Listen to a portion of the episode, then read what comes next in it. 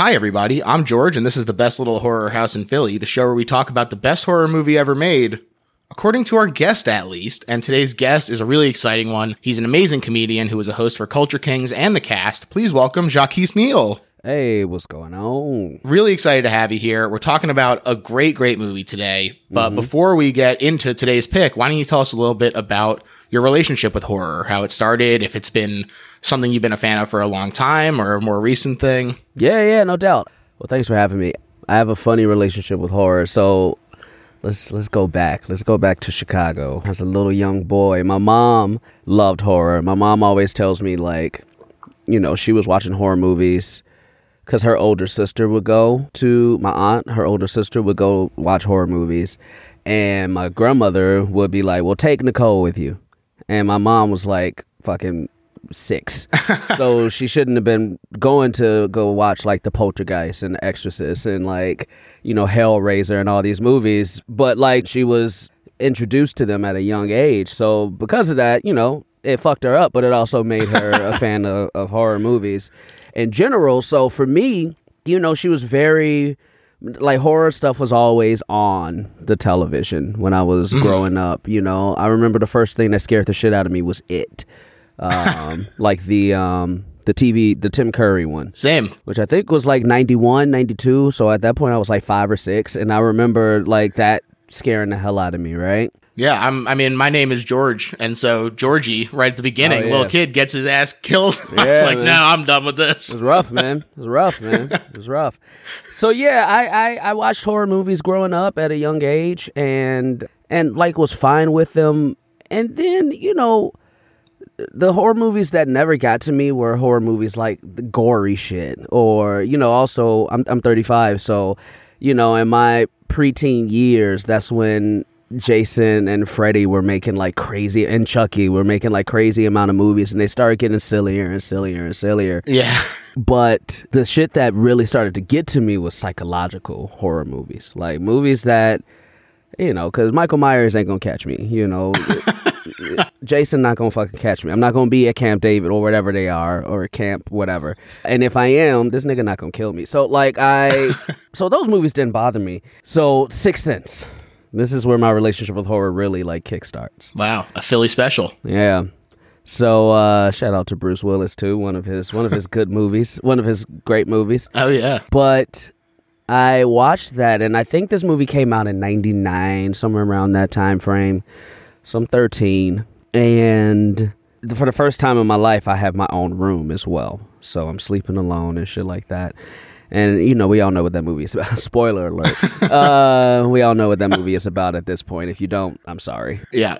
But in the movie, they have a little part that uh, the little boy or whoever tell says like, "This is how you know a ghost is present," and it, it went like some shit like you know.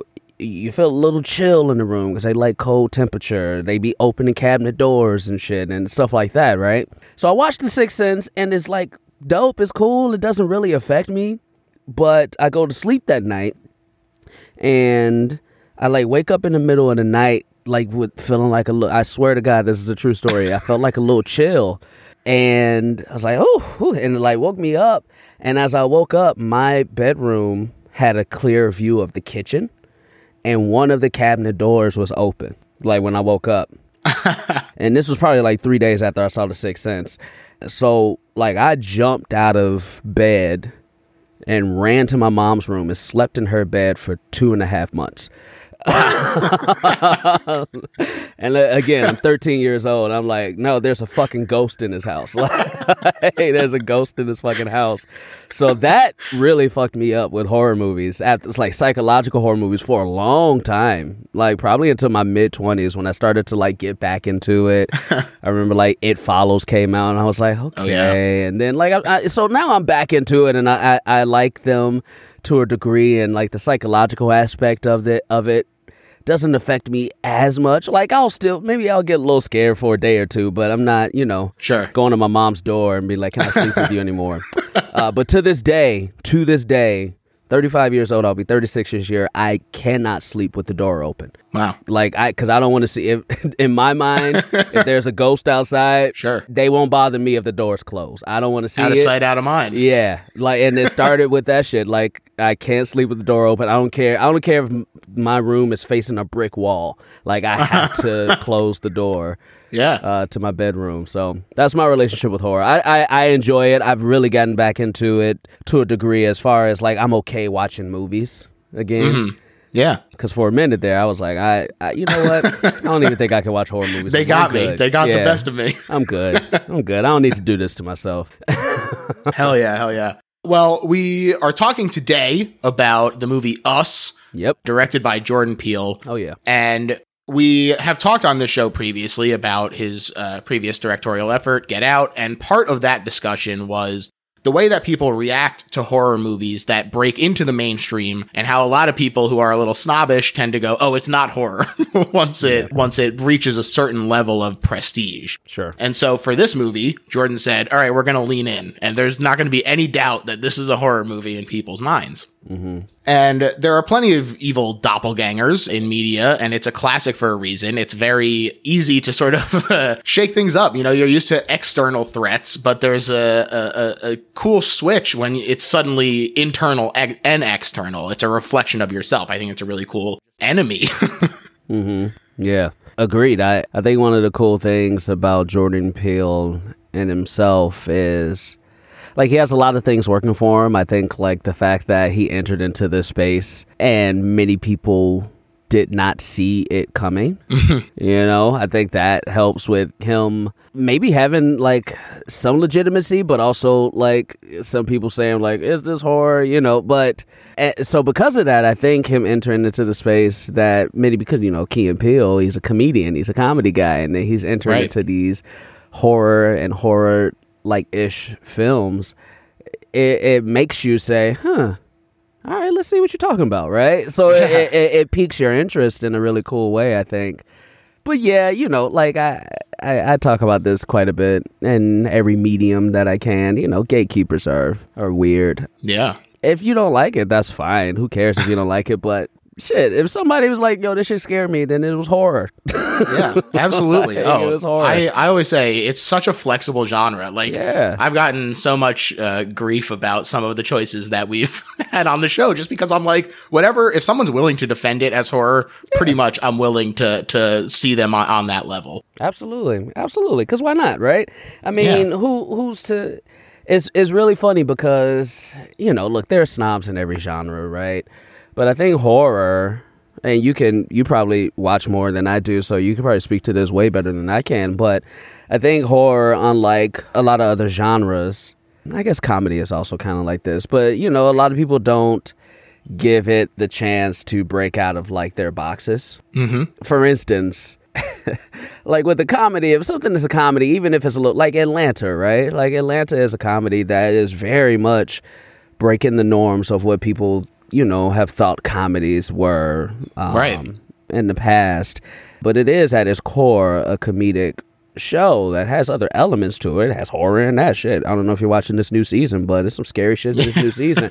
And horror, I feel like, you know, there'll be some movies where you'll watch them and then somebody will be like, nah, man, that's not horror. It's more, I can see it's a thriller. It's maybe a thriller, but, it's, but it's not horror. Like, what the fuck you mean? Yes, What does that mean? What is a thriller? It's it's intense, right? You you're a little on the edge. You know, you it's suspense. It's suspense. It's like all these different words to like just Yeah. say, yeah, man, that's horror. I don't want to be suspenseful.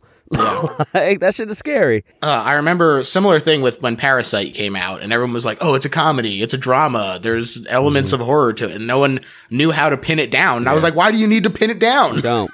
You don't. Yeah. If You don't. It, if it has elements of different genres, then like, yo, that's kudos. kudos. Exactly, exactly. It's it's way more impressive that way. Yeah. And I think Jordan, like you said, his coming from a comedy background definitely helps here. He's a very funny guy.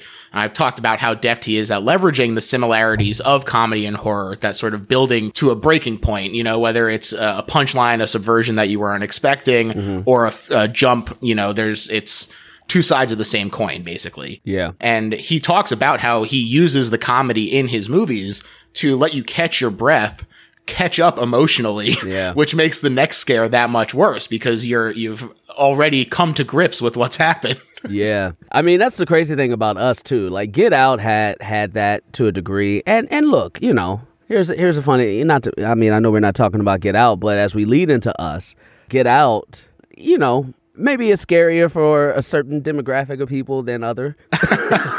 like you know, like. I, I get that, you know, as mm-hmm, for mm-hmm. black people, it's like, yo, man, yeah, this shit's scary. Yeah. For white people, they could probably be like, huh, what a good film. Just, just, just, what a good film. And, and, you know, black people are like, all right, motherfucker. Yeah, watch out. like, you know, I remember uh, maybe a year or two after Get Out came out, I was going to Arizona for spring training. And in the movie Get Out, there's a point where the, the dude who was the grandpa, but he was the black, like, dude cutting wood and shit, was like Right. outside running toward Daniel Kaluuya. And, like, that shit was like, you know, scary, right? and I we pulled up into Arizona and we were staying in a mansion, but it was an Airbnb, but it was a mansion that had different wings that you could rent out for the Airbnb. it was fucking weird. And it was like one in the morning. Like we got there like one or two in the morning. So it's dark and we pull onto the like the gates, we pull into the space and there's this Asian dude just running on the space and he's running, he's sprinting and Oh, then he like takes a turn off and then like he goes away and we don't see him for the rest of the fucking weekend. and I'm there with my like white girlfriend at the time and I'm just like, yo, I don't know about this shit. I've seen this movie. I've seen this movie, man. I've seen this movie. I was tense, man. I was a little tense for that first night. I guess I was like, we don't know where this dude went. Why was he running? It's two in the morning. Like, I'm here with a white girl. Like, this is terrible. Wow. So Wow. yeah, that shit it, it spooks you, and, and so I do think I think that's one of the cool things about Jordan Peele with Get Out is that it kind of has two elements to it where if it's speaking to you, you you really can understand the horror internally, and you know, like for those who were on the opposite side of that, the appreciation is there, and the external like understanding of the internal Sure, fear sure. that some people had was, was there but like you know but you know you had to externally get there i mean yeah you can understand it's fucked up but Right. You know Yeah, I, I think that's that's part of what makes horror, I think, so great though, is is that it is uh, such a uniquely empathetic genre. Yeah. And I think that it does such a great job of asking you to put yourself in the shoes of whoever the protagonist might be. And I Yeah. think that Get Out in particular does such a really fantastic job of that. yeah yeah but us was just straight up horror to me Oh, Like, yeah. us us was Oh, like yo we ain't got no social i mean i do think there's a social commentary in us but obviously not to degree not to the degree that get out was us was Sure, just it's like, not quite as front and center. Yeah, us was just like, yeah, what if this fucked up shit was real? Like- like- and so like us was us was a was a I thought was a very nice detour from what Get Out was uh, as far as the elements of horror that he Yeah. you know portrayed in each film. Definitely. So uh, he said his specific evil double influence Mm-hmm. comes from the Twilight Zone and the episode Mirror Image specifically. Yeah. The Twilight Zone is something I watched a lot of with my dad. That episode is a very fun one from the very first season. There's an evil double in a bus station. Ooh. Yeah, yeah. How dare you take a bus? What? yeah. The location underground came from Jordan himself taking the train home as a teenager. Yeah. And there was a scary underpass that he imagined seeing his other self coming for him in, which, sure, that's scary as hell. Yeah, that is scary. yeah, so like, you know, the even the way the movie starts off where you know, like there's the thing like deja vu, right? And, like we mm-hmm. all have our different ideas of what deja vu is, maybe. And but my idea of deja vu, and I came up with this when I was very high, but I, I it stuck, and I believe it. Is like there is almost like a parallel multi-universe where like the shit you are experiencing deja vu happened to your other self, like on another mm. planet in another Sure. universe, right? I believe that shit. I think that's true. So watching the way even us starts off, where like all their doppelgangers are fucked up versions of them who like don't know how to actually be human. It's like the visceral, carnal side of like these people, right? And mm-hmm. and and you know they call them the tethers, right? And like, are you pulling from? You know you're tethered. Are you put like mm. is is your tethered like not real, or are you pulling some of your evil energy? Are we inherently good, or is your inherently evil part underground? And all these things, I thought like the questions us asked of us were really interesting and really dope and fucked up. Yeah. Most importantly, Yeah. fucked up. fucked up. fucked up. Yeah. So there's a lot of other homage to horror besides uh, the Twilight Zone in this movie. There isn't a commentary on the disc, unfortunately, but there are a lot of really good interviews. And he specifically mentions A Tale of Two Sisters, which is a good movie, uh, The Birds, the Hitchcock movie, Alien, and he did a special call out for The Lost Boys, the vampire movie, because that's that also takes place at Santa Cruz and the boardwalk, and it subverted that sort of very vibrant environment for for the first time for Jordan. Ah, interesting. Up, ain't it messed up too how things that are generally supposed to bring us joy can be easily manipulated for horror, like Yeah. like merry-go-rounds and Sure. boardwalks Oh and piers, And they ruin it forever. Yeah, yeah, like you know, it's just supposed to be childlike. That's because childs are inherently fucking scary too. That's, Uh, that is true. they're stupid and dumb and like you know just scary. Just get like a child in itself is scary, right? Oh yeah. But yeah, it's it's very. I think that's really dope. That even something like oh, the Santa Cruz Boardwalk inspired Right. me to tell this horror film. yeah, Yeah, it's really cool. He also said that he was going for a Night of the Living Dead sort of movie where it's discussing race without being textually about race in the way that Get Out is, like you said. yeah, yeah. You know, look, as a black dude, I I, I watched Us and. I didn't necessarily personally like get the race element to it. I don't know if that's because Get Out was so in your in in my face. hmm You know, I also know that you know, like white people or non non people non people of color generally look like watch these films and be like, "Oh yes, I see it."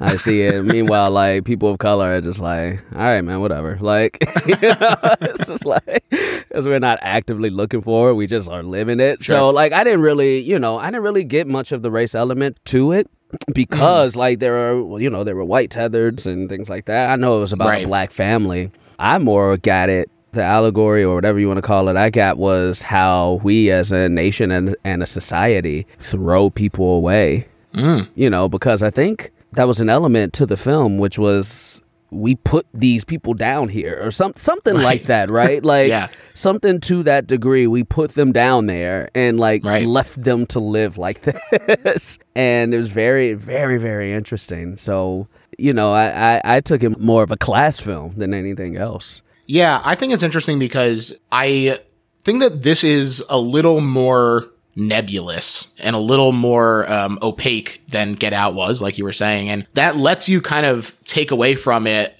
a couple of different readings, like depending on, on how you look at it. To me, I definitely also saw more of a, a class thing. Um, I'll, uh, I'll, at the very end, I'll sort of sum up my overall take on the themes and everything. But For sure. to me, I, I definitely thought there was ki- kind of like a warning about the like populism issues that led to someone like Trump taking power. Yeah. Everyone sort of revealing themselves in these red red outfits, people you wouldn't have expected to uh, to necessarily support that cause. Uh, yeah, it was so. Yeah, there's a, a lot of different ways you can sort of interpret this movie, and and I think that that is a, a, a beautiful thing in and all of it itself.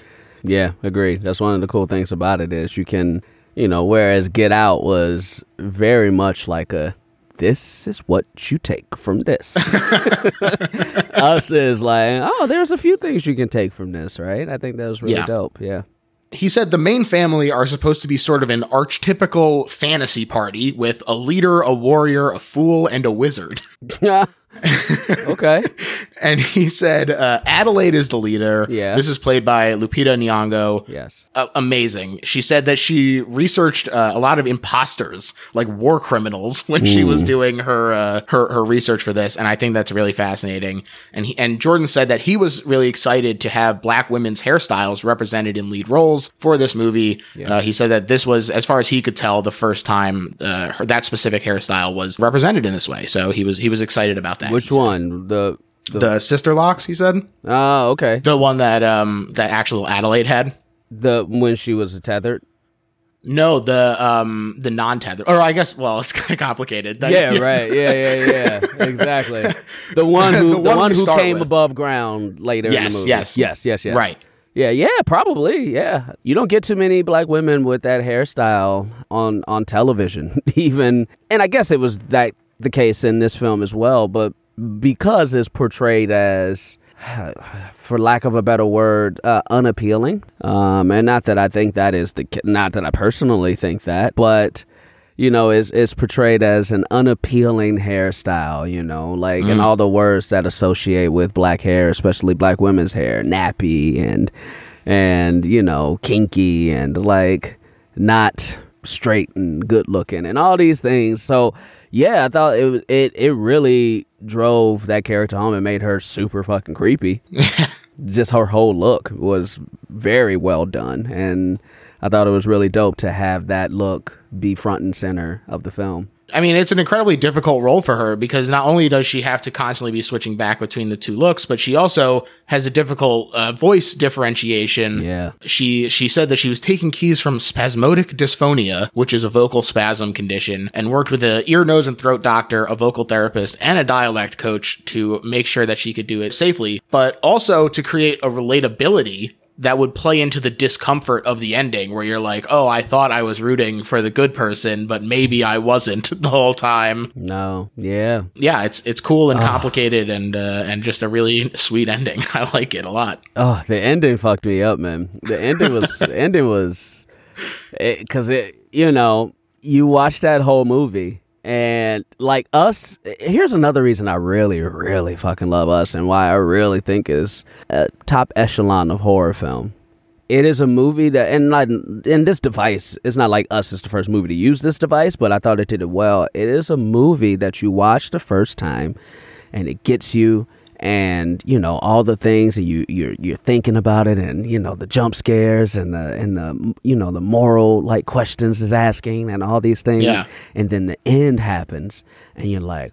Oh, what the fuck? And you have to go watch it again, and it's almost a different movie. Yeah. Oh yeah. it's almost a different fucking movie when you know the ending.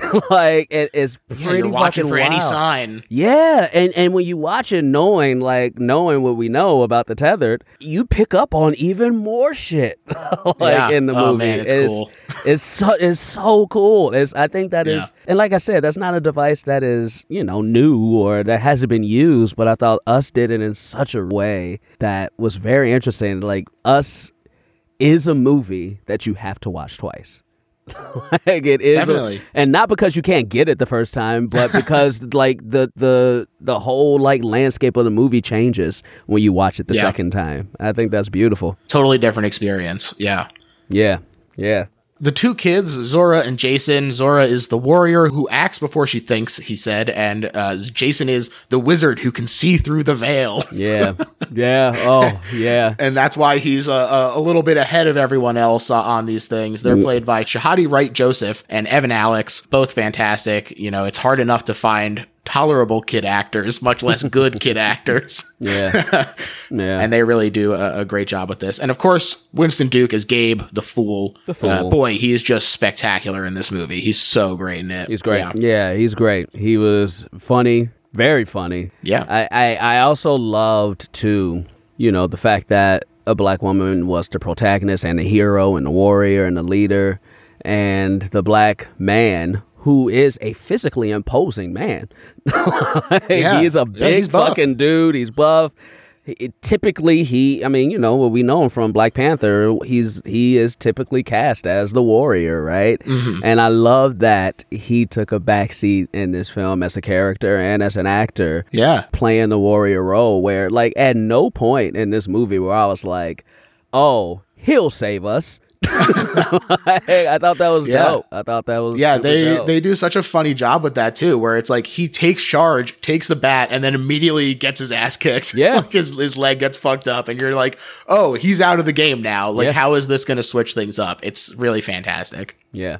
And also related to uh, Jordan's use of comedy, I think it is a lot harder to get an unfunny person to deliver a joke well in a movie that isn't necessarily a comedy than it is to get a funny person to act seriously. And to this end, the Tim Heidecker role of Josh is so funny. He does such a great job with it. Of doesn't feel necessarily out of place, Yeah. but it is definitely like the comedic role of the movie. Yeah, no, I love I love both of their his character. Elisabeth Moss was great in it. Oh, she's great too. Yeah. just a well cast movie. Yeah, just like from top to bottom, a very well cast movie too, which it, I feel like it did not get enough credit for. Yeah. You know, so kudos. Definitely. Yeah. Well, we're recognizing it now. Yeah, So- yeah there it is. Here it is. This is this. These are the flowers. These are the flowers. I'm, I'm sure he'll hear this. you never know. You never know. Michael Abels also returns from Get Out to do the score. The score in this is so amazing. Yeah. It sticks with you. It is so creepy and just unnerving the entire time. I love it. It is. I think that is one of the best things that Jordan Peele does for his horror movies. I'm very excited to see Nope as mm-hmm. well. But I think the way he uses music is beautiful. Even in Get Out, the first song you hear, like when the movie starts, not the intro song, but the first song you hear is uh, Childish Gambino from Redbone. Right? And like it's a beautiful song, but like when you find out what this movie is about, that song takes even much more meaning than the rest of the film. And in this movie, like the way it started with the huh, huh, huh, huh, huh, huh, huh. my ass sitting in the theater. I was high. My ass was sitting in the theater like, what the fuck is? Oh shit! All right. Yeah. It grabs you. I feel like more people are starting to try to do this shit now, which is kind of annoying because I think Jordan Peele made it popular to take a song that is not horror and make it scary as shit. Yeah, I, I, agree. You know, the the I got five moment in this in this movie is so fantastic. It was rightfully in the trailer, but you know, it definitely does feel like everyone sees it be used so well, and then they go, "Oh, well, now I got to do that too." Yeah. and it's sort of you go, "Well, he already did it so well. Why do you got to do it too?" yeah, you got to do it too, man. Do your own thing. They also said it was super challenging to shoot because not only are they shooting out of order, but they have to then bank the dominating character in the scenes because they have to react appropriately because they're shooting they everybody's playing two roles. They said that it was just really difficult to sort of remember what you did previously mm-hmm. in order to to shoot the reverse, but Lupita also said that Jordan is really good at doing the voice of the tethered. and so instead of having to have watch playback, uh, she could stay focused and he would just sit there with the god mic and be like, "I'm I'm doing your voice. Here Yeah. I am." yeah, I love that. You know, that's it. You know, you, you talked about some of the doppelganger type movies, and and I think one of the reasons why, again, this movie is the the the crust of horror films, like the best part of horror films, is because damn near everybody in this movie had to do two roles. yeah. like everybody, everybody in this movie had to play two different characters. Yeah. Not just a couple people, not just the lead. Every single fucking actor who was prominent in this film played two characters. And it's such a dope thing. Like, even the two twin sisters, when they had their shining moment. And it's so cool, man. Like, I, I can't think of a movie where I've ever seen, like, in any genre, where I've ever seen the whole cast play a different cast. yeah. No it's it's done so incredibly well. And yeah usually it's like a spotlight thing where they're like oh you got to see this amazing performance where everyone where one person is doing two roles like Yeah. uh, you know nick cage in adaptation. It's a great performance but imagine if also meryl streep like had to do it. And, and yeah it just makes this so much more impressive that not only is everyone killing it for one role, but then differentiating the second role enough to also make that a quality performance too. yeah. Yeah. It's really special. And obviously, as soon as you start bringing evil twins into the mix, you got to start talking about duality. That's a big part of the theme of this movie. Yeah.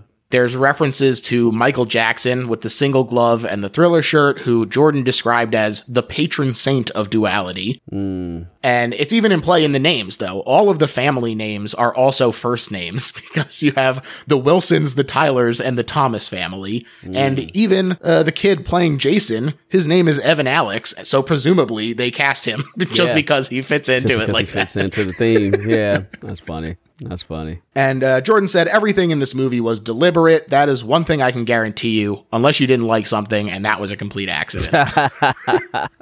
No, you could tell everything was deliberate, man. Every every aspect of this movie was deliberate, and you could you could really tell that, which I think is even down to like if you listen to like the baseball game that's in the background.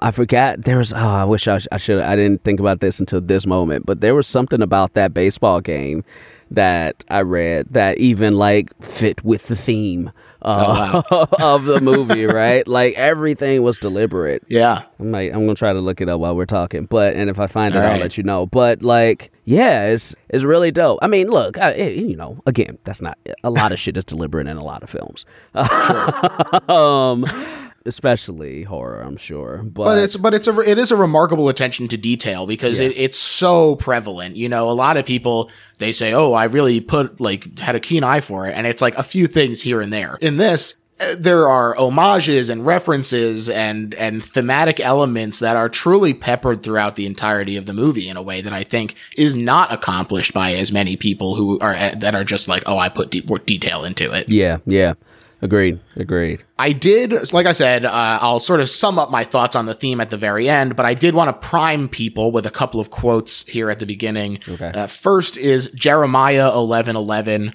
which is a Bible verse that's referenced a few times that says, Thus saith the Lord, I will bring on them a disaster they cannot escape. Although they cry out to me, I will not listen to them. And this was a warning to Jerusalem, whose worship of false idols had brought the wrath of the Lord down on them. So Crazy. That's the context of that Bible quote. Well, look, this is per this is perfect because you brought up that quote, which is Jeremiah eleven eleven.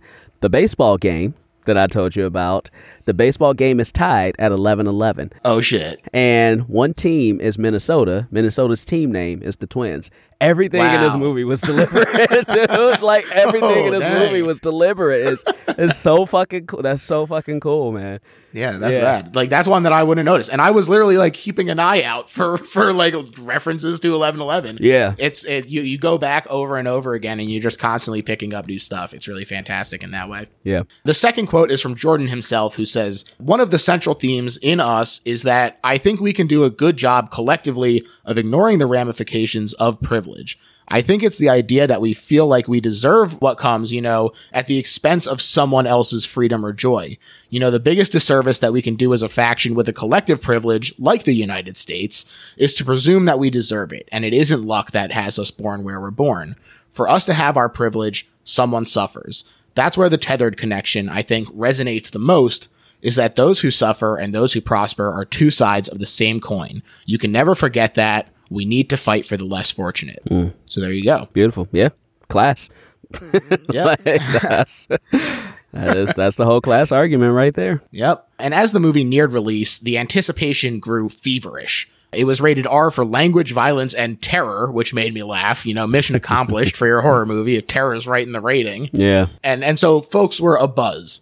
And initially, it was projected to make 35 to 40 million on its budget of 20 million. But by the time it actually arrived, they were like, "Oh man, we should bump up this prediction to 45 to 50 million." And then it still blew that out of the water with 71 million. Beautiful. The sev- uh, the best, excuse me, the best ever opening for a horror movie not based on existing IP. And it is the second best opening for a live action original movie ever, with Avatar only beating it by $6 million. Wow. Beautiful. Yeah, that's crazy. Flowers, man. Deserves Yeah. his flowers. Yeah. Absolutely. And, you know, a lot of that is the hype of Get Out, which I think is a beautiful thing, uh, uh, which I think, you know, um, like Christopher Nolan has talked about this, and a lot of filmmakers have talked about this, where the movie that they want to make, they can't make first because it won't, you know, just the, the hype around it won't be as high. And so you make your masterpiece, right? It's ju- and and then you can make your next masterpiece, which is the masterpiece you've been wanting to make. uh, it just so happens that Jordan Peele's first movie was his masterpiece. Yeah. so Yeah, yeah. like, so like he could go right into his Inception. Whereas, you know, Christopher Nolan had to put out a few movies and put out Batman, and then he could make his Inception, you know. yeah, uh, Yeah. I'm sitting here working my way through Memento, Yeah. trying to trying to get there. Yeah. Yeah. But yeah, ultimately it grossed uh, $255 million worldwide. So huge success, incredible, well deserved. Huge. Positive reception critically too, with a lot of people responding well to the out and out scares of us as a nice evolution from Get Out. Just a smashing success all around. Can't deny it. Can't deny it, man. Can't deny it. I, you know, as far as success goes, and and I'm not one to care too much about awards.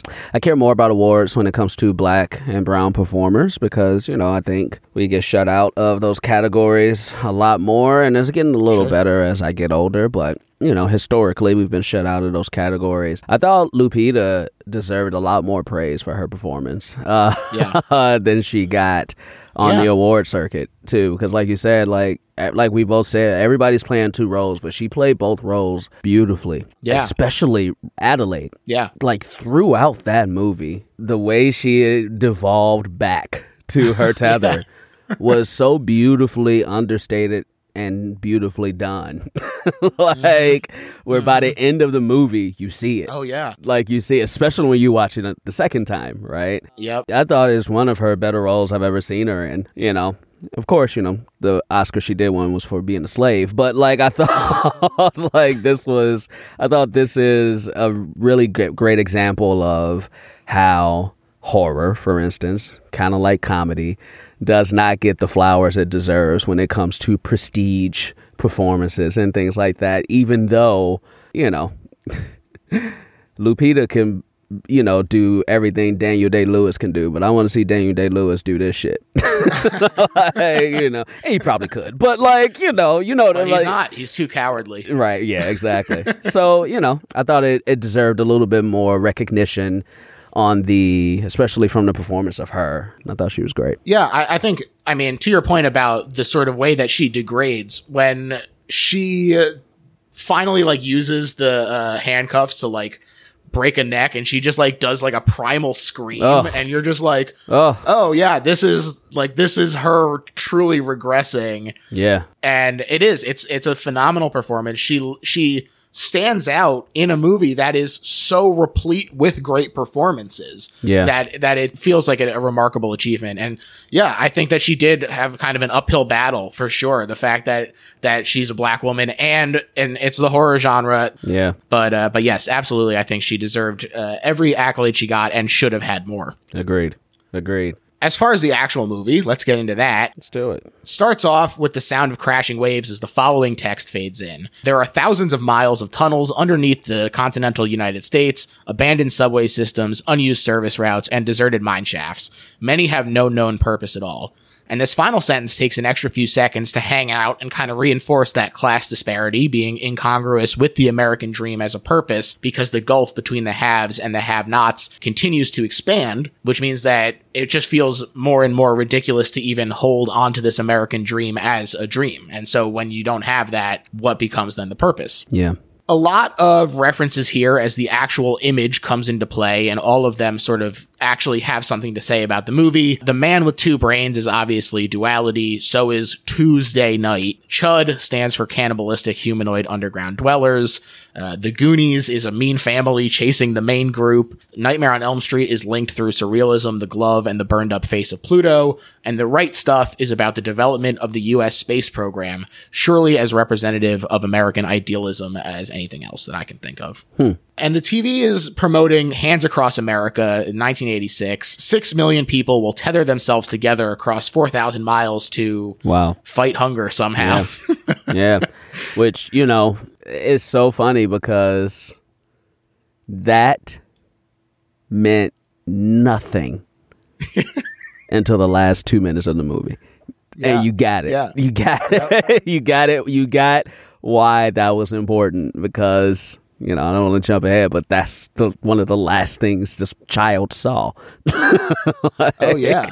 yeah. Crazy. It's so great. It's such a, a great thing to latch onto. It's Jordan also discussed in the interviews. He says that he agrees that it is sort of like a beautiful symbol, but also it's really one of those things that's more about the illusion of making change and about absolving guilt as opposed to actually doing anything to fight hunger or whatever. Yeah. So Yeah. I agreed wholeheartedly. Yeah. Yeah. the commercial ends and we see a little girl in the reflection of the TV. I'm not sure if anyone's made this observation, but in my opinion, the TV is a bit of a black mirror. Mm-hmm.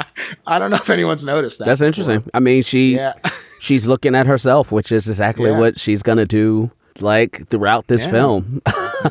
um, yeah. And her family is at the Santa Cruz boardwalk for her birthday, which is A, something else she saw on TV. Mm-hmm. And her dad wins her a thriller shirt, which is B, something else she saw on TV, he Yeah. says. Also, shout out to her dad, uh, Yahya. Oh, he's That was- so good. yeah. Small role in this. Small role in this, again, but so fantastic. So fantastic. Such a great cast. Yeah, even again, he has even less to work with in terms of ha- having to differentiate the two, the tethered and the non-tethered one. And he does such an amazing job. Mm-hmm. Such an it. amazing job. That was the first thing that freaked me out was him walking down and catonically Oh, moving and shit and like the crazy smile and it, like that shit freaked that that was the first Oh, thing that freaked me out in the movie. Yeah. He's doing the baseball toss and he's about to do whack-a-mole, which is my personal fave. Do you have a, a favorite amusement park carnival game? Ooh, that's a good question. Probably the one where you, you know, I mean, I, I always like to do the ones where you throw and try to hit a target or get a baseball in the hole. I'm not successful at those as much as I, and I play baseball too. So, but probably my favorite one is the one where you have to like roll the ball and then like you get in in a certain number and then a little yeah, horse yeah. goes as many as you get in. That's probably my favorite one. Yeah. Uh, that's a good one. Yeah. that's a good one. Also, shout out to, of course, the water gun. Oh, yeah. spraying into the little target guy. It's the water, the water gun. I do love the water gun one, but like the water gun one is easy as fuck. Like if you get enough, like if I'm an adult playing kids, I'm gonna win this shit. Sure. Oh yeah. Hey, good. Fuck those kids. Yeah, I can see where my hole is. Like it's just a matter of who gets to the hole first. Like so. If I'm pointing in the direction of the hole already, like it's over, it's done. Yeah, that's right. That's right. Good. Good. Her mom and dad are squabbling though, and she wanders off past a guy holding the Jeremiah 1111 sign. Obviously, there's the actual meaning of the quote, but additionally, this does play into the duality aspect here as well. Two ones for 11 and two 11s for the verse. And the thriller shirt that she asked for was also number 11. Down on the beach after she wanders away, she finds the shaman's vision quest. Find yourself, it commands. This is like the first joke in the movie when she gets scared by the like cheap owl jump and God, it's just so instantly relatable. Everyone has been walking through one of those things and been like, that is bullshit. I saw it coming and it's still just the shock of it you. popping out. Yeah. Oh man. Yeah. Great moment. One hundred percent. And also the voice that was playing through the speakers in Mm. in that funhouse was Jordan Peele. Oh wow. That was his voice. Yeah. I didn't even realize. The power goes out though, and she starts walking towards the exit sign, and she slams into the mirror, which is funny but also terrifying. Yeah. and she starts whistling the itsy bitsy spider to calm herself down. That's a classic move. I sing the same song to myself when I'm mm-hmm. scared. Mm-hmm. but the the real scary part is someone else finishes the song. right. Yeah. True nightmare. I can't imagine something worse than that. yeah, that is that is so scary because the, it, one of the cool things about this movie is the the promotion of it before it came out. We knew, like you know, there's gonna be two of each and all that, so you know that going in. So when you hear that, you know what it is. You know what it's supposed Yeah. to be, and it still freaks you out because of the way they do it, right? Because we've all been there. We all think that you're singing and you're alone, and then you know, what if somebody sings back to me? That shit is scary. That is that is terror. That is terrifying because it can happen, right? Yeah. At any given point, especially for women, right? You know, for women who live alone or who are alone and things like that, and for this to happen to a little girl, Yeah. uh, oh in that moment is terrifying. Mm. yeah, it's terrifying.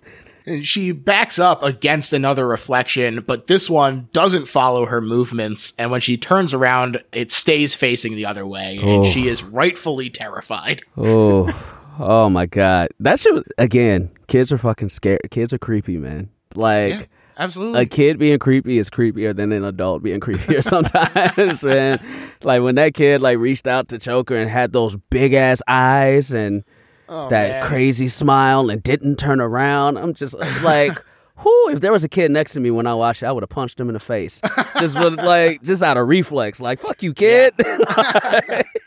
You really get every phase of it too, because the twins as like teenagers when they're doing the like looking upward thing, mm-hmm. also absolutely terrifying. Teenagers are very scary as well. yeah, yeah. But they cut to a rabbit in a cage. This is one of many as the credits roll in a dingy lab. First of all, very Alice in Wonderland as we start to go down the rabbit hole here. But Jordan also said this is part of his examination of the middle ground of science and religion, with this as sort of a dark Easter.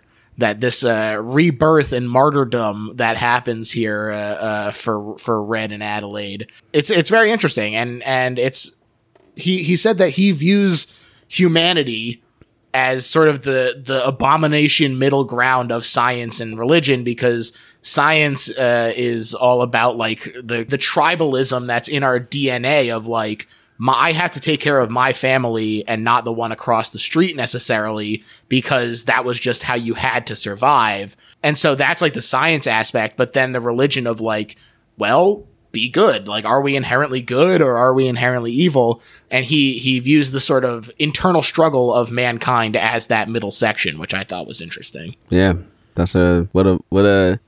Sometimes I just wish I was as smart as as these people, and I know everybody says that to everybody they look up to, especially in entertainment. But you know, this, this motherfucker is smart, man. That's crazy. That's crazy. like, yeah, Yeah. I'm just going to pop this out as like a rabbit symbol. Yeah, that shit is great, man. That shit is great. It also works really well as a counter to the sort of shining esque swoop through the greenery that follows it. I think it's a really cool sort of uh, balance. Yeah, and we meet our lovely family driving to their beach house. Uh, the song that's playing is also talking about duality and being a walking contradiction, but it's a very cute scene. You know, Gabe is doing classic dorky dad stuff. Zora is trying to convince them to let her quit track and field and also drive. Uh, Jason is wearing a Jaws shirt and playing with a magic trick that's supposed to like make a spark or something. I'm not even quite sure what that thing is supposed to do. yeah, yeah. I don't know. Whatever it is, is a bad trick. It'll be a bad trick. you setting that kid up for failure already. Yeah. Gabe says he made plans to meet their pals Josh and Kitty at the beach, though, and Addie flashes back to the aftermath of wandering off from the beach. And she's building a line of animals in the sand while a therapist tells her parents that she has PTSD. And after mom recoils from his trying to comfort her, Dad goes to have a smoke, but he stops to take a little look at Addie. The mother is putting so much blame on him in the meeting there. She's like, You let her wander away. I said I was going to the bathroom. And, you know, it, just, it seems like a real shit situation to be. Yeah, it seems like a shit situation too. Because, like, man, you know how many kids get it? Every, I think every child has gotten lost. like, mm-hmm. even And if just for he like yeah. a couple minutes, man. Like, every kid has gotten lost. Yeah. Like, Not all of them get abducted by. right? This dude, did, yeah, this dude didn't know his kid was abducted. Like, leave this dude alone, man. like, this shit happens, bro. he ain't know that wasn't his daughter. Right. his daughter was fine. Like, shit, she was down below. I mean, she wasn't fine, but. She was probably talking and shit. She was. She rallied them motherfuckers down. Addie says she doesn't want to go to Santa Cruz, but Gabe sulks and he guilt trips her playfully. And so she finally agrees, but she says, We gotta leave by dark. yeah. And there's some more family stuff. Jason scares Zora and he hides in the closet, which he gets trapped in, apparently not for the first time. They also bought a boat called the Crawdaddy, which when the engine dies and Gabe says, the guy taught me how to do this, and then just like gingerly bangs on the side of the motor is so funny. Yeah. it's like, oh, he taught you how to smack the side of a motor? Okay. Hit it right here, just like about three, four times with this much force. Yeah. They drive to the beach. This is when the I Got Five on It scene plays. It's amazing. It does such a great job of summing up the family dynamic, I think. It's very sweet and fun. Mm-hmm. Yeah, it is. It is very sweet and fun and funny. On second watch, when I watched it, even heard like, "Hey, you know, do it like this, snap like this." in a I'm like, girl, yeah. you ain't on rhythm either. Like, what the fuck you talking? Which you know, when I first watched it, I was just like, huh, I get. But like watching it the second time, I get it. It's like, oh yeah, because you don't. You not really like you know like I'm sure there's a lot of shit that you do that's kind of off you know? yeah. As they get to the beach, there's a dead guy being loaded into an ambulance on the way, and Addie has sort of been dissociating already, but this mounts uh, as as reminders of her traumatic experience continue to escalate. Yeah. And I love the overhead shot of the beach where you see that it's just footprints in every direction. It's totally messed up. It just looks absolutely fantastic. Yeah. And also, the Shaman's Vision Quest has been changed to Merlin's Vision Quest in mm-hmm. an update for the times. Yep. and we join the other family. Both Josh and Kitty are drinking, which is a fine thing to do at the beach, in my opinion, but also you could read into it if you felt so inclined as a form of escapism. She's also gotten plastic surgery for maintenance, and they both use antagonism as a way to be like, hey, we're all buddies here. Like, just like digging in at people. Not always fun.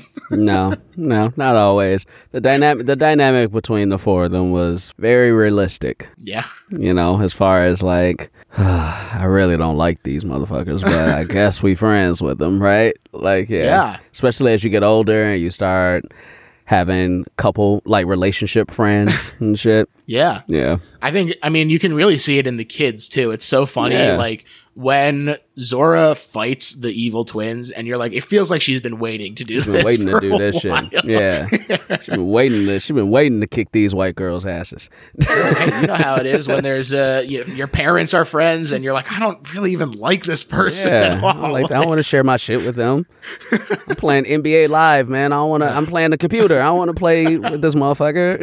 yeah, yeah, absolutely. yeah, Lindsay and Becca, though, are Josh and Kitty's kids. They're also annoying and mean. Uh, also, one of them was wearing a black flag shirt, which so was the carnival guy when Addie wandered away. Oh, interesting. Yeah, I don't know if that was a purpose. I mean, like he said, everything is very deliberate. I'm sure it was a purposeful connection as just yeah. like a reminder of the night. Didn't we all peak at 14, says Kitty, as Jason wanders away to the bathroom. A very grim sentence. Yeah, yeah. I hope, nah, man. I hope not. Shit. Yeah. he uh, he gets distracted on the way back though by a guy soaking up the sun who looks just like the man that was ambulanced away, except he's got blood on his hands and he's wearing red pants. Mm-hmm. Addie freaks out when she can't find Jason, but they are quickly reunited and they head home. Gabe grumbles about Josh's new car stealing the thunder of his boat. Again, this sort of arms race of material goods and the false idols referenced by the Bible verse. And how about that? Jason points out that it's 11:11 when Addie says goodnight to him. Yep. You know, the whole first third of this movie before, you know, shit hits the fan has so many points to like point you in the direction of where this movie is going and what's happening Yeah. and things like that. Even Adelaide just saying like something just feels off, like something Yeah. feels weird, something feels off. Like she could feel it. She could feel it in her. I think one of the great things about this movie is again, this is jumping to the end kinda with the reveal, but you know, how she just kind of forgot. Yeah, She just sure. forgot. Block it out. I don't want to think about that shit. Yeah, and, and, and it really makes you a- ask the question, you know, between the tethered and the real people, or the people up above, whatever you want to call them. Is do you forget, or is it just like it becomes not a part of you anymore? Right? Right. I don't know. I, I don't. It's it's a very interesting question that I haven't even answered for myself. Like as I've watched the movie and thought about it and things like that, and I don't think you have to have an answer to be honest. Right. But yeah, like that whole first third of the movie was pretty great. Definitely. And this is this is where she tells the story of the boardwalk. First off, I think it's amazing and creepy and thematic to have the reflection in the window actually be what we see telling the story. I thought that was really cool. Yeah. But also, you know, this is when we see the little girl super super scary. like Yeah. when she go- reaches out for her and chokes her. And yeah, she says she feels like this little girl is coming for her and the coincidences have been piling up and the, the lights go out and she lets out a little yelp that's really funny. Yeah. Yeah. it's just a great, great scene. Yeah, it's a great scene. Yeah, she felt like you said she felt the little girl was coming for her because she was, uh, Oh she God. was girl. she was on her way. That's right. But yeah, shit She's right there. and you know we knew it was coming too, uh, which is why I thought the first third like of the movie was so lighthearted. I mean, it had his jumps and it had his you know the shit. It was setting up the story, obviously. Sure.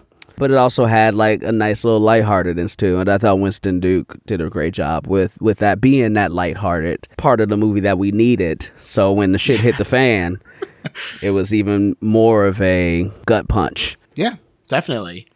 And they both get scared by Jason, who says, There's a family in our driveway. uh, to which Gabe retorts, There is not a family in our driveway, which leads to a very funny editing joke as they hard cut to the family in the driveway. Yeah. Yeah.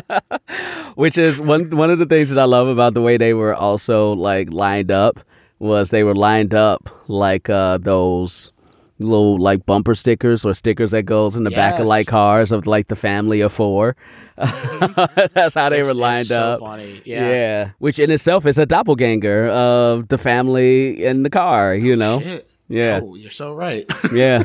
yeah, they literally have one of those stickers on their car. It Oh, also yeah, kind of looks like um, the the red paper people Yep. that she makes when uh, when she's cutting stuff up. So yeah, a lot of really cool sort of uh, allusion to stuff there. And they are very scary out there, just standing there in the dark. why, Yeah. why are you doing that? oh, like that is one that that is a horror device that I think is so so well done.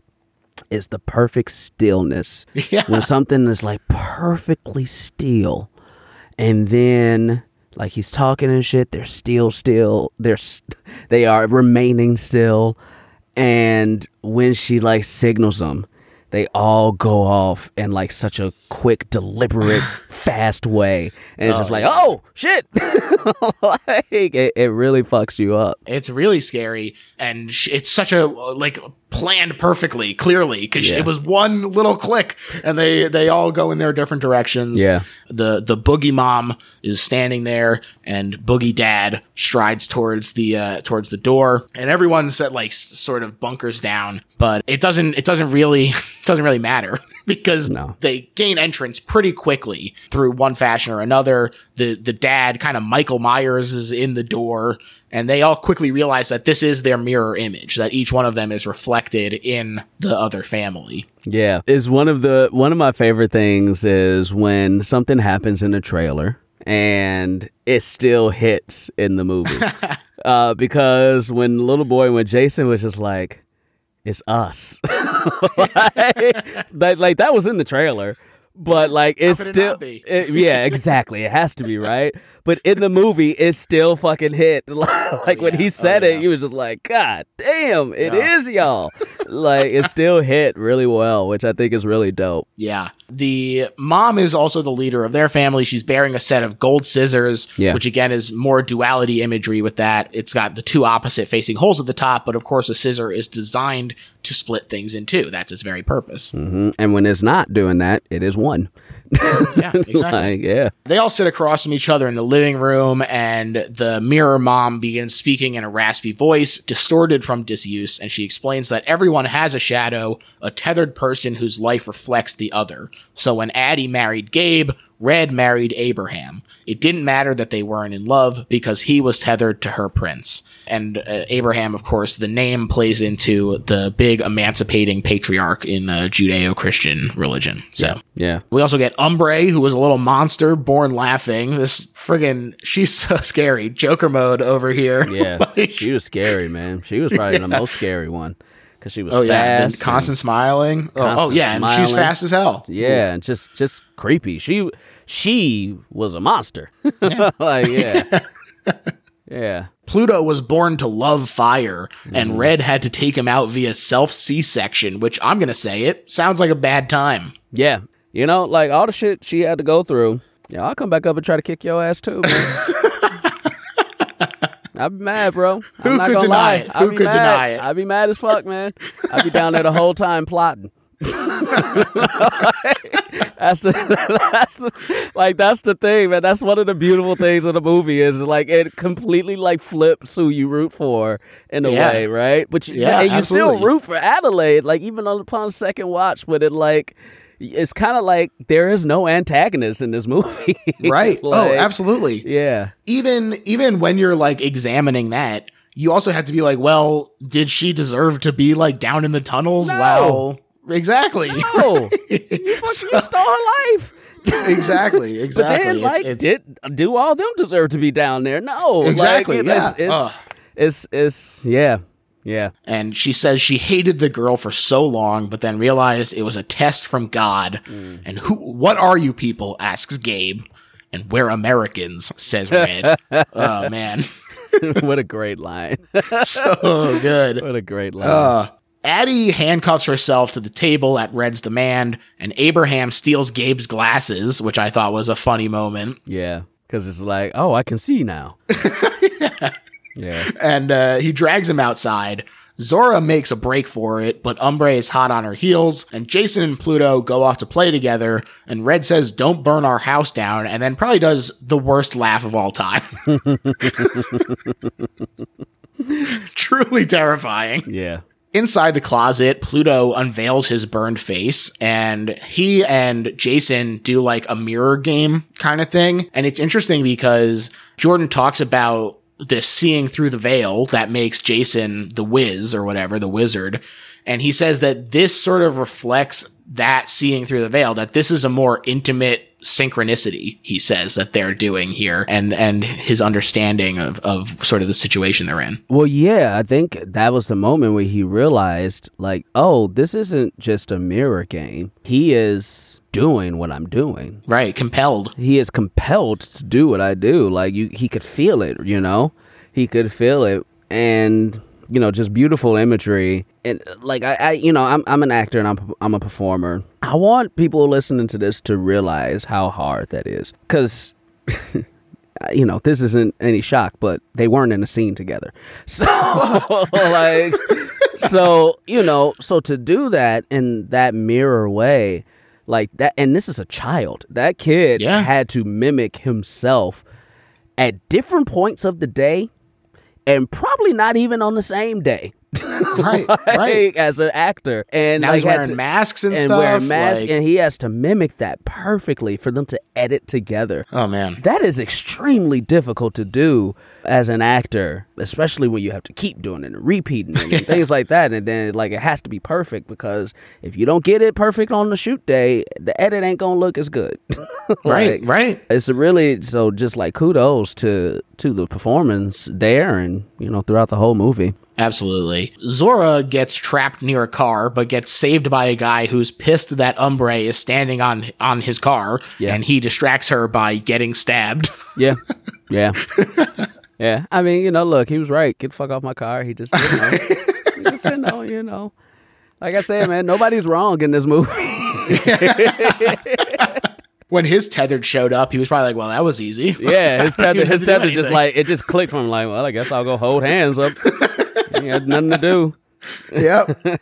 Jason and Gabe both get the leg up on their opposite, although Gabe more so than Jason, since Pluto just gets briefly locked in the closet while Abe gets brutally motorboat propellered to death.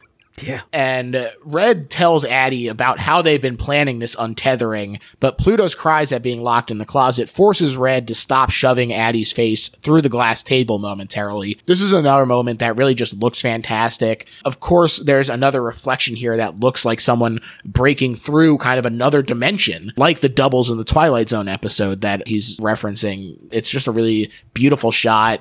Uh, it looks fantastic. Uh, I will say one thing about this movie, and uh, I haven't said yet. It's a really beautifully shot film. Definitely. even to the point of Adelaide costume getting redder and redder throughout the film. you know, like to the, like she's very clean and upkept in the beginning, and by the end, she's all you know, she's almost wearing a red suit jumpsuit, just like Red, um, where you know through blood and shit. So. I- I think like it was just a really beautifully made film as well, which you don't get a lot in horror. I mean, maybe you do. I, you know, let me not say that, but like in the horrors that I've seen, you don't get that as much Sure. as you do. It's not always the priority. It's not always the priority. How is this movie gonna look? You know, uh, it's not always the priority, and I think it was really well done in this one. I mean, even to that point, sometimes people are specifically going for like that grimy grindhouse look, and it, Yeah. it really depends on the movie, you know. And I think that this does really benefits from the way it looks, and that it is so deliberate. You know, like I, I like I said, he was going every every inch of this is so detailed that if it was grimy and and hard to look at, you don't Yeah. get to pick up on those things. Yeah, Addie frees herself by breaking the bit of the table that she's cuffed to with the fire iron, and she runs with Jason, meeting Zora in the driveway, and they get down to the docks where Gabe picks them up. Meanwhile, at the Tyler home, Kitty heard something outside and she wants Josh to take a look. And this is so funny. First of all, the whole scene is really fantastic, but Yeah. also specifically, she says she thinks she heard the backup generator go on, which is funny because the tethered cut their power, but it didn't do anything to them, which is exactly what Gabe was griping about when he's like, their power goes out and he goes, Oh man, the Tylers have a backup generator. Yeah. yeah. just such a perfect, perfect callback to just a throwaway line a few moments ago. Yeah. Really great stuff. They are swiftly dispatched by their tethered though, while Good Vibrations plays, which is a really fun scene. Very fun scene. Very fun song to die to. Oh, Uh, changes to uh, fuck the police after Exactly. tethered Josh pranks the shit out of Kitty with the too slow. God, brutal. yeah. Yeah. That out, was very funny. Little, ooh. Which is so funny because like his, you know, the up above person, like those are the type of jokes that he tells, but just in like a douchey way. And you know, Yeah. where the oh too slow is just kind of like, really, dude? Really? That's what we doing? So it's a perfect it was a perfect what's the word I'm looking for? It was the perfect uh, commentary on the type of person that he was. yeah. Yeah. Oh man, it's a it's a great moment. Yeah. and Addie arrives to uh, ask for help, but quickly realizes that it's not actually Josh, and she hits him with the iron too, but he has no reaction. and the rest of his family grabs her while he chases Gabe back to the docks. Also, while Gabe's got the crawdaddy, Josh's boat is the biatch. With yacht, obviously. There, very- yeah, word, yes, very funny. very funny. Jason and Zora make their way inside after their mom. Thought it was very cute when he like pulls down his mask and growls to make himself feel brave. I was Yeah. like, yeah, buddy, go Yeah, for it. Yeah, go for it, man. Go for it, bro. Zora though fucks up the twins, and like I said, it feels like there was some resentment there. But Bad Kitty is putting on makeup while dreamy music plays, and I I just this is I such a fun this fucking scene. Yeah. Oh man, with the blood still on her face while she's like pretending to laugh. Yeah. And then it escalates when you're like you're laughing at that, and then she starts like cutting her face Yeah. as a reflection of like the surgery that she would get and the dissatisfaction. Yeah. It's a really quick pivot, I think, into being scary. It was to me, yes, it was very scary and it's also heartbreaking. I thought like that was a heart I thought that was the first instance of heartbreak for these people because like she's smiling, she's like she's putting the makeup on, it's like, "Oh my gosh. This is how beautiful I, am supposed to look." You mm. know, with all these Yeah. surgeries I was forced to get. And then and like Right. made her mad and like she started cutting herself because that was her experience. So she also is going to make this fa- you know, in this world she wants to get more fucked up and like it was just so it was Yeah. really heartbreaking because it was, you know, it really was it was one of the first times that, that I really like got oh, they really have no choice. And they're also living the worst version of it. Like their makeup isn't as nice as ours, or you know, their food ain't as good as ours. They eating rabbits, Yeah. and we up here Ugh. eating chicken. Raw you know, rabbit. Yeah. yeah, you know. So I thought, you know, and Elisabeth Moss was the perfect person to do that because she plays beautifully heartbreaking very well. Yeah, yeah, and and she really, I think it. I think to me, it feels like a reflection of the relationship that the Tylers had. Yeah. but they feel particularly unhinged. You know, when she looks out the window and sees Gabe taking out Bad Josh, Mm-hmm. and she starts screaming and laughing, like kind of in equal measure. yeah. She, it just really feels like uh, a bad, bad, complicated relationship. because I think I think to me that moment indicates that the above people, the above Tylers, don't really like each other, right, right? But the, Right. so the below Tylers probably really do love each other. like they probably exactly. and so like she was feeling both of those. She was feeling and and and with Red, you know, coming up above and we started to see she started to take on more of the above like tendencies and feelings and almost forgot. Like I thought that moment was a moment where you saw that though that that infighting in her like show forward like she loves this dude and he's killing her husband but up above she kind of doesn't like him so this is kind of nice for her to see like, i thought it was really i thought it was such a i, I just really s- small role but such a good fucking character that jordan Definitely. wrote and such a great performance that Elisabeth Moss gave. Absolutely. Yeah. Yeah, she she does a great job. And Zora goes to smash Kitty with her golf club, but is spotted in the reflection and is stopped. Kitty's about to stab out her eye when Jason comes to the rescue and he brains Kitty with a geode. Yeah. Fucks her up. Yeah, he sure does. Our main family is reunited, but the 911 line is busy, so they check the news and they see that this is happening all over. They came from the sewers and they're just holding hands in a human chain. It's so funny when it's revealed that they're just watching TV gathered around one of the bodies of the twins when it like zooms out a little bit and reveals that. And Yeah. she's just like slumped in the coffee table. Oh man, great moment. Yeah. But they start to argue about next steps, and Adelaide takes charge, saying they need to flee in the car since they think like them. But when she goes to get the keys, the body that they were gathered around is missing. Classic horror. Then she attacks Adelaide, who stabs her with one of her own scissors, just as Jason walks in and sees. And again, this sort of t- plays into the ending where all of these moments where like he sees her be scary and vicious, like you're mm-hmm. like, is is this her undergroundness, tetheredness coming out? Does he mm-hmm. know this? Like, it's it's just these breadcrumbs that mean so much more afterward. Yeah. This is also another nice moment to breathe as they argue about who has the highest kill count. But then this gets this gets interrupted when the headlights reveal Umbrae is back. She attacks them in the car, and Zora throws her with the car. But Adelaide knows you can't just assume she's dead. Very smart. Yeah. Always gotta check. yeah, yeah. Adelaide, I this moment remind this moment reminded me of uh, Halloween H two O, Halloween twenty, when at the end of that movie when Michael Myers is stuck between the tree and the car and shit, and Jamie Lee Curtis like, "Now I got to make sure and chops his fucking head off." yeah. even though he came back out. like a year later. But like, yeah, he reaches out. Um, like this, like that. This this little part gave that vibes to me. Um, it was much more well done in Us than it was in Halloween two thousand. controversial opinion. Yeah,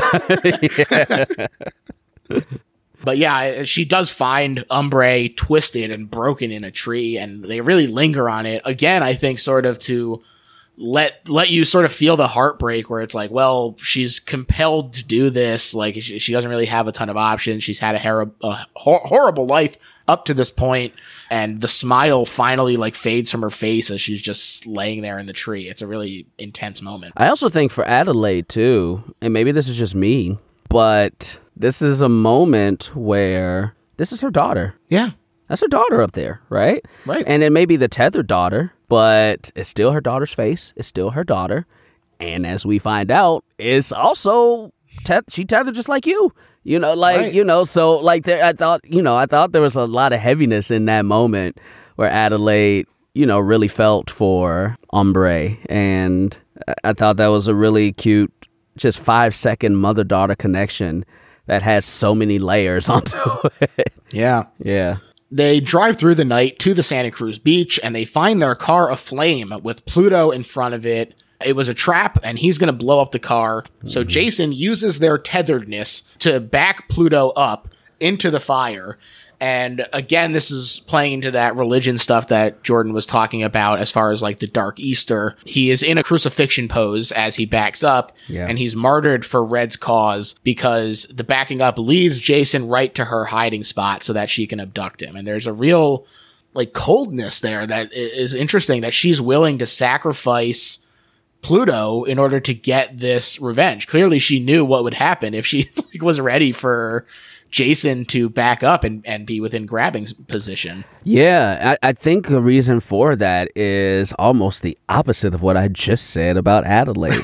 she don't give a fuck about these kids. Right. Like, you know, these ain't her kids. She didn't she didn't choose to have these kids.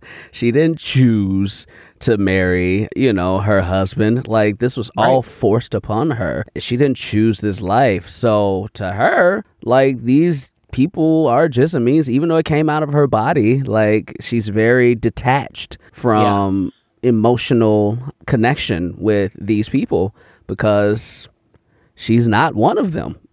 Right. you I know? think that's so interesting too, because uh, ostensibly the people who came from above are supposed to be like the good ones. Right. And, and for her to have st- spoiler alert. We're gonna just it's we're getting there, so I'm just gonna talk about it. She starts off as the little girl from above, and for her to be so much more callous and unfeeling when she goes below, you know, there is a, like a little bit of this like nature versus nurture Yeah. argument happening here, where it's like, is it just being raised in this awful environment that makes them the evil version instead of like uh, uh if everyone was up above maybe there would just be twins and there would be no evil good Maybe, but here's the thing: the rest of them ain't like sacrificing each other, and like you know, we saw Elisabeth Moss character, you know, the tethered part of Right. her, kind of be sad. better are they the better people yeah, like be sad that her husband was getting murdered, and the two twins they were fine with each other, you know. So like, I, I think, yeah, you know, the fact that she was from above, that was her nature, but her nurture has left her devoid of the emotion, emotional connection to these. Yeah. To the tether that like the other tethered probably had for each other. definitely Yeah, so interesting, man. So great. definitely yeah yeah it's really fascinating and and yeah it, not only watching it multiple times but it really is the kind of movie that you just like sit with and think about Yeah. yeah, agreed. Agreed. Now, it looks amazing as Adelaide just like wanders around looking for Jason and there's just bodies everywhere. This is a really like upsetting moment. It's very much like The Birds, the Alfred Hitchcock movie where, you know, it's daylight and so that's kind of atypical for them to draw horror from, but to just have corpses lying everywhere is really scary. Yeah. And uh, she sees the line of people in red stretching out into the ocean. and she enters the forest. and that same damn owl pops out and she smashes it. Very, very funny callback. Yeah. Very funny callback, especially since that owl didn't scare her. Oh my God, you're right. Movie. Uh, she Holy just, crap. she just like fuck you.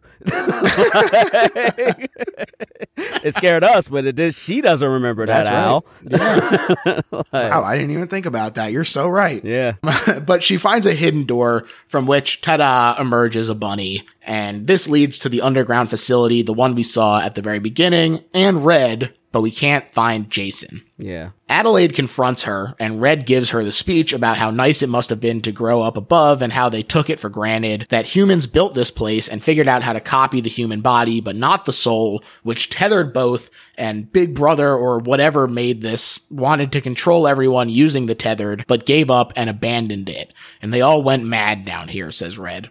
But she and Addie were special. God led them together, she says, as they pass the guy with the Bible verse again. You know, they, mm-hmm. they, he has it on his head and it's, it's all fucked up, but she didn't get to go with her. It call, it flashes back to when she got abducted as a kid and she says that she went up there to like be like hi we're together. Or isn't that crazy? And then she said i'm scared of you. And so she reached she got upset choked her out and said i'm gonna do this. I'm gonna bring you down here and we're gonna switch. And we see it. We see it all. She became obsessed with with not just killing her but making a statement that it's our time up there she says. Mm-hmm. Mm-hmm. It's very interesting too because you know this is a little girl, and you know like a lot of the things that sh- it's funny because like the little girl up above, you know, was a ballerina and dancing and things like that, but Red was kind of the better mover. She was more graceful because she has, you know, even though they're tethered. She had like I, I brought this point up earlier, and this is an example of that. How when she was like, "You're supposed to be on rhythm like this," and I was like, "You ain't on rhythm." uh, well, at the Yeah. end, like who's the more graceful between them is Red. Exactly, Like it's where, definitely Red. Where we saw Yahya's character in the beginning, like his tethered was more catonic and more just like not graceful and not like Right. And so you know that's the reason why like she was forced to do all these things, but she's the human of the two. yeah And so she's more graceful, she's stronger, she's smarter, she's like all these things that, you know, the other tethers aren't. And she's a kid. And like if I got kidnapped or whatever as a kid, my sole purpose is just gonna get home. This kid started realizing like the oh, it's fucked up how we live down here. Oh, this is Yeah. bad. Oh, this is not right. Like she Right. started thinking of the social and class aspects of it as well and like put them all together and it's really a beautiful thing when you think about the fact that she got abducted as essentially like a six year old. right right You know? Oh man, it's wild. Yeah, yeah. And there is some shots of it, like this relationship of theirs sort of peaking at the dance recital, the, the ballet recital that they do. Mm-hmm. And some of the background of this, it's not totally communicated through the movie, but in the interviews and the deleted scenes, actually, they talk about how this dance is a pas de deux, which hmm. is a dance typically done as a duet, but she changed it and made it a solo. Interesting. Right. But the partner downstairs is secretly doing it with her. Yeah, So it's not actually a solo. it is a duet. Right. And and this is discussed in a deleted scene at the beach, which leads into Kitty saying that she could have been a movie star. So that's sort of where that fits in. Wow. Yeah, it's a cool cool moment. I kind of wish that it had still still, Still, been in included. it. Yeah. Wow. Yeah. Yeah. But they do fight, and Red kicks Addie's ass, and she's enraged, and Red is calm, which again sort of feels like the sort of tethered human relationship. Mm-hmm. And all it takes is one moment for everything to change, though, because Adelaide impales Red on this uh, this fire iron, and they collapse together. And this is where Addie finishes her off by snapping her neck, and it's a clear reversal here as Red whistles Itsy Bitsy Spider to herself to calm herself down like both kids whistled. Meanwhile, Adelaide is all grunts and acting like the tethered were. Yeah. I, I kind of took a little bit of a different take on the, the whistling of the Itsy Bitsy Spider.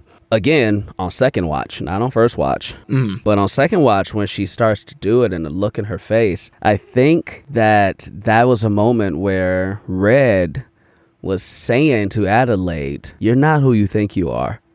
Mm. like, you know, like, Interesting. I'm the remember this. Remember Yeah. this. Remember cool. I started this. I started this. I started this verse of Itsy Bitsy Spider. You remember when you finished it? Like I think that was her like inst which is why like everything like snapped like uh, back into place when she got Uh-huh. to the car because it was that I think that was the moment that was supposed to say remember right Oh, wow. so That's that's cool, what I took from that like upon second watch was Red saying you're not who you think you are uh, um, and one then- last little twist of the knife. one say, last little twist of the knife. Yeah. Now, who knows if that's the actual case, but that was my take. That's cool as hell. I'm into that for sure. Yeah. Adelaide does find Jason in a locker and she promises him they're all gone now, but he still looks terrified. Everything's going to be like it was before, she says, kind of desperately, and holds up a blood soaked hand to try and comfort him. Yeah. Which is, that's, that's not helpful, mom. Sorry. No, not helpful at all. And is everything going to be okay? Like, Right. the rest of these motherfuckers are up here. Y'all about to be the only un- you gonna have to move. Maybe it's just America. Y'all about to be the only untethered people. Unbelievable. yeah. They all escape though in ambulance number 1111, which is 1111. Of course. And they look dazed. And the final twist is revealed as Jason stares at Adelaide in fear that in the 15 minutes she was gone as a kid, the tethered girl had actually switched positions with her, handcuffed her to a bed downstairs, and headed up to become the one in the sun. And of course, it all clicks into place. This explains why Red can talk. It explains the obsession with hands across America. And it also explains why Addie is so desperate to cling to her piece of paradise. Yeah. She had to scramble since she was a kid Yep. and knew that there would be someone coming back for her. Yeah. And so she had to say, I am going to defend what's mine with every ounce of my being. Yeah, she not only does she know that, but a couple things. One, before I forget, when she kills Red, just that scream she lets out. And if you go back and watch, even her face is kind of just kind of like she's not even like she's not there. She's Right. not there. It's not just a scream. Like her face is kind of her eyes are crossed, and like she is very carnal and Yeah. feral in that moment. And like, wow, just Wow. um, but yeah, to the point you made, she's been scrabbling her whole life. She, and she knew something was good. She knew like this could come back. Eventually, that became a subconscious slice of knowledge because she forgot. Yeah. She forgot. She forgot who she was. She 100% forgot that she switched places. She thought this was my life. This is my life, and it always has been. And it, it wasn't until that final moment where she realized, like, I got away with it. Like, if it all Right. snapped back, and then Jason looking at her and just looking and just saying, I, I saw what you did down there. And like, I, I, and you know, him being the wizard and seeing behind the veil and he Yeah. gets it and you know he gets it and Oh, he just yeah. kind of has he to saw live her with stab it. the twin and everything. yeah, and he just has Oh, to man. live with it, kind of right, and Exactly. Yeah. and it's really fucked up. it's, It's really so fucked up and fucked up. terror. It's terrifying. It is truly terrifying. Like this ordeal. It's so interesting because it's it's like a contradictory truths kind of thing where it's like on the one hand he's like this is the mom that I have known my whole life. Yeah. Like that is his mom. but mom. but to to have his entire viewpoint of her entirely pulled out from under him is is now the relationship can it ever get back to the way it was? I Mm-hmm. think is the question. And uh but who knows? Who knows what the answer is? yeah. And the funny thing is too, like when she looks at him and then gives us a smile, I think she knows he knows. Yeah. Oh yeah, I think so too. like I think she knows he knows, and it's like gonna be their little secret, or or or what? I don't. I truly don't know. Who knows? Like, is she gonna is she gonna be the leader of the tether because she technically is one of them? You know, like. Mm-hmm. Wow. Like is will her being back around these people that she wasn't around for you know the past thirty something years? Will it like spark something? I, you know who knows, right? Yeah. But damn, Wow. Damn. just a Damn just a indeed. great movie, man. Just truly, when you add everything up to it, and when you think of like a horror movie and how it's supposed to scare you, like was there a whole bunch of screaming and you know crazy big ass jump scares and things like that? no, but like the basis of the movie and the things that it was asking us and the things that it was telling us and just the story of it is Yeah. terrifying um absolutely terrifying. Yeah. Because I totally agree. you know, it's one of those things that is like, you know, like Jason will never happen, Michael Myers will never happen. In, in the grand scheme of things, like this shit will never happen. But it is unlike the Jasons and unlike the Michael Myers or movies like that. It is something that is like, but could it? Hmm? Because like. You know, you know how much shit our country or our government doesn't tell us, or like Uh, you know, so much. it plays off of that. It played off Right. of that. Like it plays off of that. You don't know everything you think you know. And like Yeah. and, which is funny cuz we all know that. We know we don't know everything. Like, right? So even though like something like this couldn't happen, when you really get down to the nitty-gritty of like but if it was to happen, this could be the fucked up version of that. oh yeah. and it makes Oh, it even more terrifying. Absolutely, it does. And it just closes out with the reversal of before where we looked at the greenery, but now there is a chain of the tethered Yeah. stretching across the country. Uh, like I said, it might be a pointless gesture, but it also does kind of make you say, oh, they have the numbers to really be scary. Of course, of course. With with Minnie Riperton playing behind it, just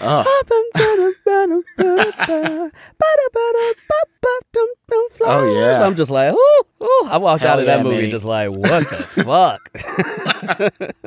Absolutely. And uh, before we get into our, our final thoughts, I figured I would I would give my final interpretation as promised, which is like I said, I thought it was kind of a class warning about what led to Trump taking power because us it's the, the letters US, United States, and a bunch of sort of lower class were created by incompetent government. They were covetous of the liberal elites who were ostensibly exactly the same as them. But when imitation doesn't work, they instead revolt in quotes and reveal themselves wearing red and committing acts of violence. But at the end, their big plan is to build a performative wall that doesn't actually do anything. And, you know, when they finally quell a little bit of this, this issue, they say, oh wow, we survived this hellscape. But actually, there's still one hidden in their midst. It could spring up again at any time. Mm-hmm. And it's the kind of thing you just need to be cognizant of, I think.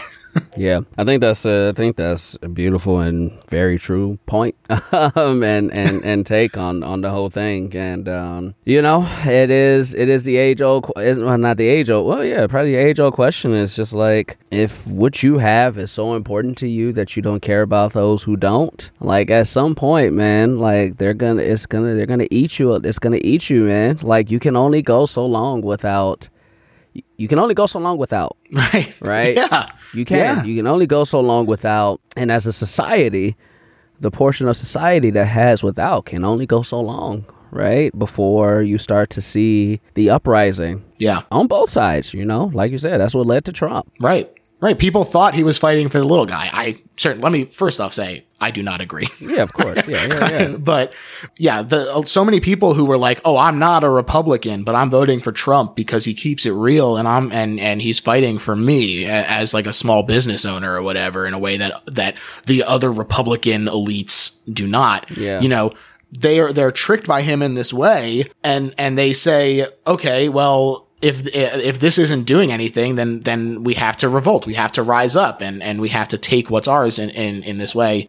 It's just it's a very scary situation that's that's presented in the movie because it does feel like it. it she literally says mask off to mm-hmm. Jason at one point, and the idea of these people being just able to like blend in and yeah. be like, I don't know who would vote for Trump because it's not necessarily as cut and dry as people might think is is is frightening. It's frightening. Yeah, it is. But that's all to say that this is, in fact, the best horror movie ever made. It, it touches on a lot of real stuff. And now, Jacquis, I am going to let you start us off with your summary of why this is, in fact, the best horror movie ever made. Yeah, I mean, look, I've kind of been alluding to everything I could possibly say throughout the whole pod, but I, I, I really think, you know, so like when we think of horror movies, it is about like scaring us or gore or just things that we don't want to be comfortable with, right? Or we shouldn't be comfortable with. Like, even if you like it, like that is the basis of horror. It is, I am yeah. horrified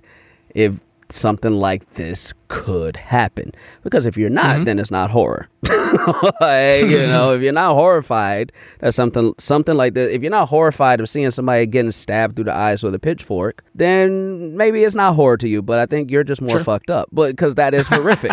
That's horrific, right? Right, right, right, right. And when you think of it like that, which is how I think of horror, this movie is probably one of the most terrifying things that could happen. Every aspect of it. Not just like so. Let's look at just the basis of the movie. There are tethered versions of us underground who are living and are going to take over our lives and kill us. That is terrifying. Yeah. yeah. There are the tethered, the way they live as somebody who has compassion for, you know, other people, the way they live and like the, the lack of free will they have and the lack of food and the lack of just like comfort and, and everything that we take for granted is terrifying. like that is terrifying. the fact that, you know, somebody coming for you is terrifying. The fact of all these facades, like the facade between like the two families and having to like each other. Like I right. hate that shit. We hate that shit. Like it's crazy. It's yeah. I don't nobody wants to do that. You just have to because that's what society has told us we have to live, right? Yeah. And so that's terrifying. And then even get into the part of Adelaide and Red and like the fact that like they switched and all and like she this person who knows what it's like to be up above. None of them knows what it's like to be up above. She does. Her life was taken from her. That is right. terrifying. And then Adelaide, her life was not was never her choice. And then she like she made it. like she made it. Like the way she yeah. did it was fucked up, but like like she got out and she lived a life, right? That should be something that's celebrated. But the fact that it's not is terrifying. Like everything about this movie to me was terrifying in a right. way that if you're faced with it, it would likely be the worst day of your life. yeah. Yeah. you know, like it would like every portion of the movie. Like I watched The Shining and like, yeah, The Shining is scary and cool, and like that shit happens, and like the blood and all that stuff. But you know, there's a part of the movie where they was just staying in a nice ass house. That's that's cool. that's cool. That's nice. You know what yeah, I'm saying? Absolutely. Like, it's on vacation. This nigga's trying to write a book. Like, that's dope. Good for you. like, you know, like you, you, your past life was living opulent and shit. Like, you know, like so.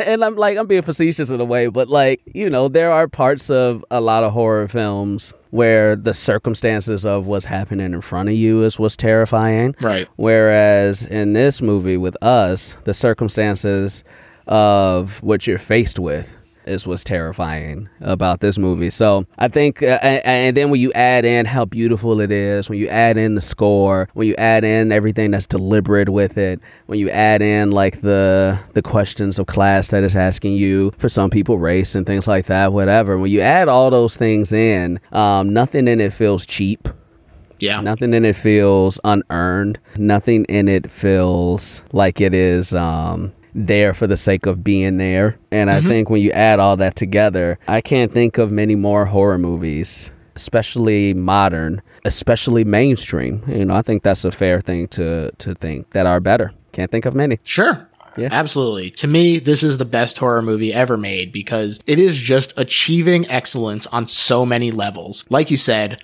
the way it looks, the way it sounds, all fantastic. The performances, not only amazing one time, but amazing twice over Yeah. from every single person. Yeah. It is such an interesting story. It is an ethical conundrum in that, like, like you said, Adelaide made it out. And part of the issue is that instead of turning around to help bring more people out, she said, no, I'm going to close down and, and just lock off my little piece of land here. And, and you're like, oh man, I want to root for you. I want to root for, for Red when I learn what happened to her. I want to root for everybody. And it does such a great job of playing with perspective in terms of who is a protagonist Yeah. in, and not just who is the main character that that I think is pretty unique. Yeah. I think that that is something that no other horror movie has done for me. Yeah. And and it's just so fantastic Jordan Peele to follow up such an amazing movie and not hit a sophomore slump. You know, the great.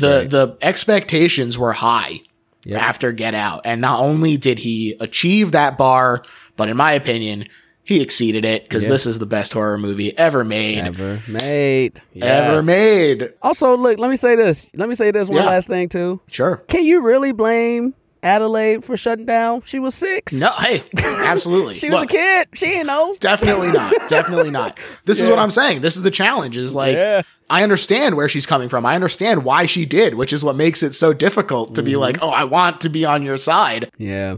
Yeah, crazy. it's it's it's fucked up in the best, very best way. Absolutely. Jacquis, I want to thank you so much for coming on the show, man. This was My an pleasure. absolute blast. Yeah. Please tell the people where they can find you, any plugs, any shows or anything that you're doing. Let oh, people Oh, yeah. know. Yeah, no doubt. Well, first, thanks for having me. It's always a pleasure to do a podcast and actually enjoy doing it. as somebody who does a lot of podcasting as a guest and has hosted well over 300 plus episodes of podcasts myself, it's always nice to enjoy the conversation. So, thank you for having me. Oh well, thank you. Yeah. Uh, at Jacquis Neal on everything. J A C Q U I S N E A L. Uh, a few things, you know, if you're in the LA area or if you ever come in here, uh, I'm hosting a monthly show at Elysian Theater called Comedian Feud. Like the first show, for instance, we have Paul F. Tompkins and Lauren Lapkus playing the game of Family Feud, and I'm the host. So that's going to be a very fun time. Who says no to that? Good time.